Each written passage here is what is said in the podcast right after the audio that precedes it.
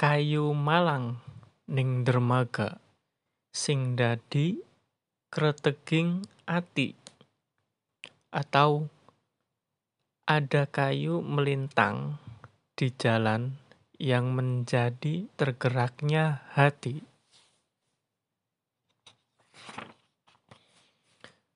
Kaji Daspan Untuk menambal kesulitan hidup Kartamin dan keluarganya, Kaji Daspan memberinya pekerjaan sebagai kuli panggul, tukang bersih-bersih, tukang pijet, tukang antar barang, kadang membetulkan atap yang bocor. Singkatnya, kerja serabutan di toko kelontong miliknya Selain toko kelontong, Kajidaspan juga punya empang yang luasnya hampir setengah hektar. Semula, ia ingin mempekerjakan Kartamin di empangnya. Namun, nasib baik jatuh lebih dulu ke tangan Dulatip. Tidak sampai hati Kajidaspan melihat keluarga Dulatip hidup dalam tumpukan utang bank tanpa ada pemasukan yang jelas. Sebetulnya, sangat bisa ia mengelola empangnya sendiri, seperti hari-hari sebelumnya. Tapi, karena sifat welas asihnya, ia memberikan pekerjaan itu kepada Dulatip. Hal serupa juga dilakukannya pada Kartamin yang kerap mendapat penolakan kerja dari warga kampung. Ia tak sampai hati membiarkan hidup Kartamin dalam keputusasaan. Dengan sedikit keterpaksaan, akhirnya ia mempekerjakan Kartamin di toko kelontong miliknya. Di masa rawan hidup Kartamin, Kajidaspan bagai malaikat yang diutus Tuhan untuk merangkulnya, membantu kesulitan hidupnya terutama ketika istrinya hendak melahirkan anak yang ketiga. Maka sebagai ungkapan syukur di rumahnya yang besarnya tak lebih dari kandang kambing tetangganya yang memuat sekitar 20 kambing. Kartamin mengadakan selamatan kecil-kecilan. Ia hanya mengundang tetangga-tetangga dekat dan tentu kaji daspan. Acara selamatan ini, ia niatkan juga untuk membuang sial anak pertamanya, yaitu Untung, yang kini berusia 21 tahun. Sejak Untung mengeluhkan bulu jembut tumbuh di area kemaluannya, burung titi lilil kembali berputar-putar di atap rumahnya persis ketika dulu ia dilahirkan. Untung kerap dijauhi teman-teman perempuannya, baik di sekolah maupun di kampungnya, dan sering kali mendapat ejekan, yaitu laki-laki tiang listrik. Tapi yang paling menguras batin Kartamin dan istrinya adalah ketika anak keduanya yang bernama Bagja mati tenggelam di sungai pasir angin. Ketika sedang mandi bersama teman-teman sebayanya, anehnya tak ada satupun yang menyadari hilangnya Bagja. Tiba-tiba, ia sudah ditemukan tersangkut di balok curug. Bagja mati pada usianya yang baru tujuh tahun. Menurut warga, ia mati karena setan penunggu pasir angin.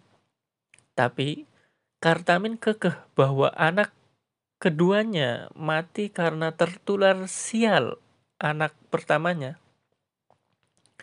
Sejak kematian anak keduanya, itulah istrinya tak mau berhubungan badan selama hampir satu tahun.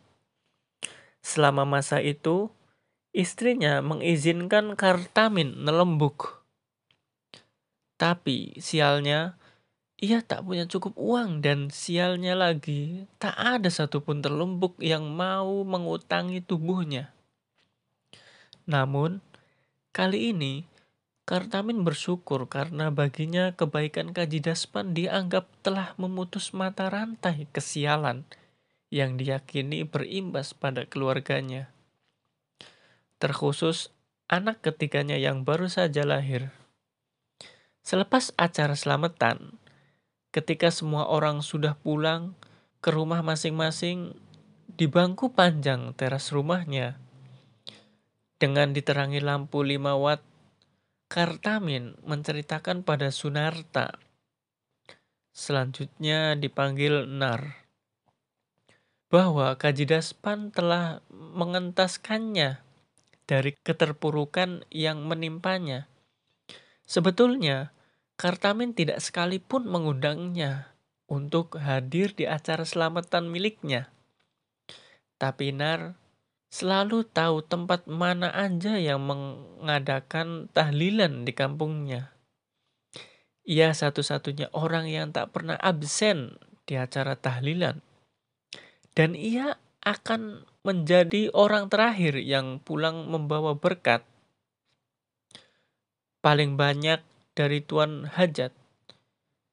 Ia akan sengaja berlama-lama sampai Tuan Hajat memanggilnya dan diminta untuk membawa berkat yang tersisa. Aku tidak akan melupakan kebaikan Kaji Daspan sampai habis umurku, Nar. Aku akan menceritakan pada anak-anakku tentang kebaikannya pada keluargaku. Apalagi dia yang membantu proses melahirkan istriku. Kupikir dia malaikat yang dikirimkan Gusti Allah untukku. Nar. Jadi Kajidaspan yang membantu melahirkan istrimu? Wah, ternyata Kajidaspan itu dukun bayi juga. Kartamin terhenyak. Menebak arah pembicaraan Nar, ia tak menduga kalau Nar berpikir sejauh itu. Sebetulnya, tak ada orang yang berani bercerita pada Nar, kecuali hanya untuk mengolok-olok atau meledeknya. Itu pun bisa menjadi bumerang jika nasibmu tak beruntung. Tapi, apa yang baru dialami Kartamin ini murni kecerobohan dirinya akibat tak mampu mengendalikan rasa bahagianya. Orang kampung sering mengingatkan, jangan pernah berbicara persoalan serius pada Nar terlebih yang menyimpan kepedihan, terlebih yang menyimpan kepedihan. Sebab itu akan membuatmu semakin terpuruk dan bisa membahayakan hidupmu. Darahmu akan cepat naik dan mengganggu kesehatan jantungmu. Apa yang ditangkap kepalanya tidak sama dengan apa yang dimaksud. Nar, Aku sama sekali tidak mengatakan kalau Kaji Daspan itu dukun bayi. Jadi, jangan ditambah-tambah. Ngerti? Belum sempat Nar menjawab, Kartamin sudah memangkasnya. Dengarkan baik-baik. Aku sedang menceritakan Kaji Daspan yang baik terhadap keluargaku. Karena dia membantu biaya melahirkan bukan membantu persalinan yang kamu maksud itu. Ingat, biaya. Biaya untuk kelahiran anak ketigaku. Nar hanya manggut-manggut, mulutnya mangap, mirip mulut ikan nila yang mati. Kemudian Nar menepuk bahu Kartamin dan mengatakan kalau ia juga harus berterima kasih padanya. Sebab adanya kaji daspan sekarang ini berkat jasa nenek buyutnya. Itu pula kenapa dirinya dan anaknya sama-sama dipanggil Nar. Tak lain, itu semua untuk mengenang jasa nenek buyutnya yang berjuang melawan Belanda. Lantas, dengan penuh semangat Nar menceritakan bagaimana kebesaran nenek buyutnya yang bernama Nyi Narti berjuang melawan Belanda. Kamu tahu, Min, kalau Tasman, kakek buyutnya Kaji Daspan, itu diselamatkan oleh Nyinarti saat hendak mencuri bedil milik Belanda. Nah, waktu Tasman hendak mencuri bedil, Nyinarti menyergahnya. Jangan mencuri, Kang. Dosa. Mendengar teriakan Nyinarti, dengan siaga Tasman langsung sembunyi di balik pohon randu yang besarnya sama dengan tiga pelukan orang dewasa. Sementara Nyinarti tak sempat mengelak dan tertembak tepat di susu kirinya. Itu nenek buyut saya yang menyelamatkan Tasman, kakek buyut Kajidaspan. Bayangkan, men, jika saja Nyinarti tidak mengatakan itu, barangkali Tasman sudah mati ditembak Belanda. Tidak akan ada Kajidaspan lahir di dunia ini. Dan nasibmu tidak akan sebagus seperti sekarang. Ia menatap sejenak wajah Kartamin, menunggu kata terima kasih keluar dari mulutnya. Sementara Kartamin hanya mengernyitkan dahi ketika Nar memandangnya. Kemudian ia melanjutkan, kata bapak saya, Nyinarti biasa dipanggil Bibinar oleh kampung sini. Dia adalah pahlawan yang pantas dikenang namanya. Sekarang kamu tahu kan kenapa aku memberi nama anakku Narka? Kartamin menghela nafas panjang, lalu menimpali dengan suara lirih. Sebaiknya kamu mandi besar, Nar. Mungkin itu bisa membersihkan otakmu. Setelah melempar rasa dongkolnya, Kartamin masuk ke rumahnya, meninggalkan Nar dalam kebisuan. Esok harinya, di pagi yang bening, ditemani rebusan biji melinjo dan secangkir kopi panas, Kartamin bercerita pada Kajidaspan tentang bagaimana Nar menceritakan ke banyak orang mengenai nenek buyutnya yang berjasa pada keluarga Kajidaspan.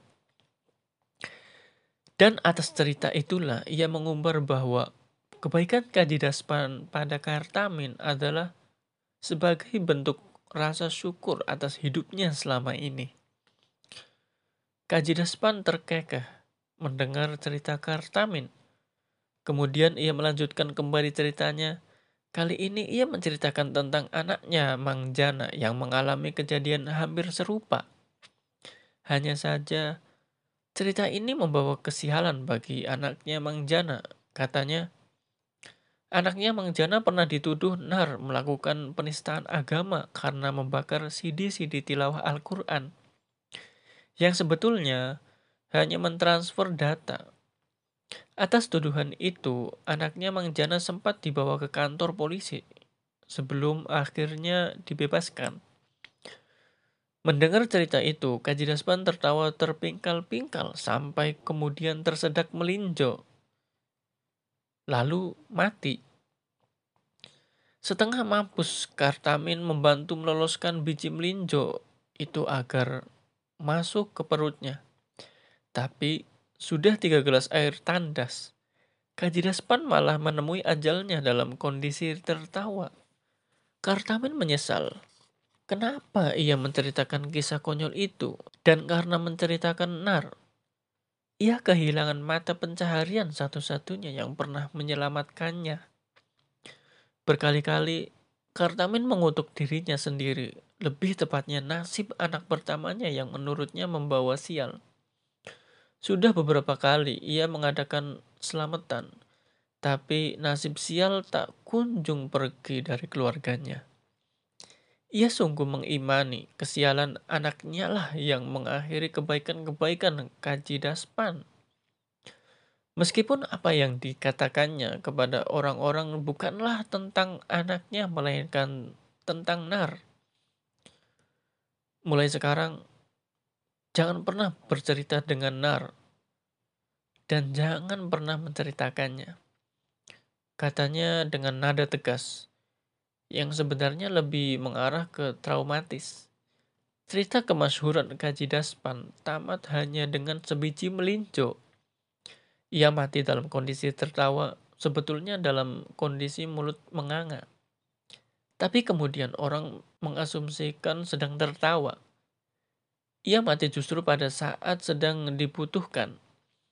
Tapi begitulah sesungguhnya sebuah cerita tidak tahu kapan harus berakhir. Jadi kalian tak perlu kecewa dengan meninggalnya tokoh kita ini. Sebab tak ada cerita yang benar-benar sempurna. Kejadian yang menimpa kita tak selalu apa yang diharapkan. Itu juga kenapa manusia menginginkan kebahagiaan sebab ia terlalu banyak menampung kesedihan. Mereka memelihara harapan-harapan baik sebelum atau sesudah mati, supaya dapat meneruskan kelangsungan hidupnya. Maka cerita tentang Kaji Daspan mesti diganti dengan cerita lain. Dan cerita yang paling menarik sebagai penggantinya adalah Untung anaknya, anaknya Kartamin yang dipercaya membawa sial atas kematian Kaji Daspan. Tapi sebelum cerita ini dimulai, saya akan menutup kisah Kaji Daspan dengan statement dari Nar bahwa Kaji Daspan adalah satu-satunya orang saleh yang sanggup tertawa ketika bertemu malaikat Israel.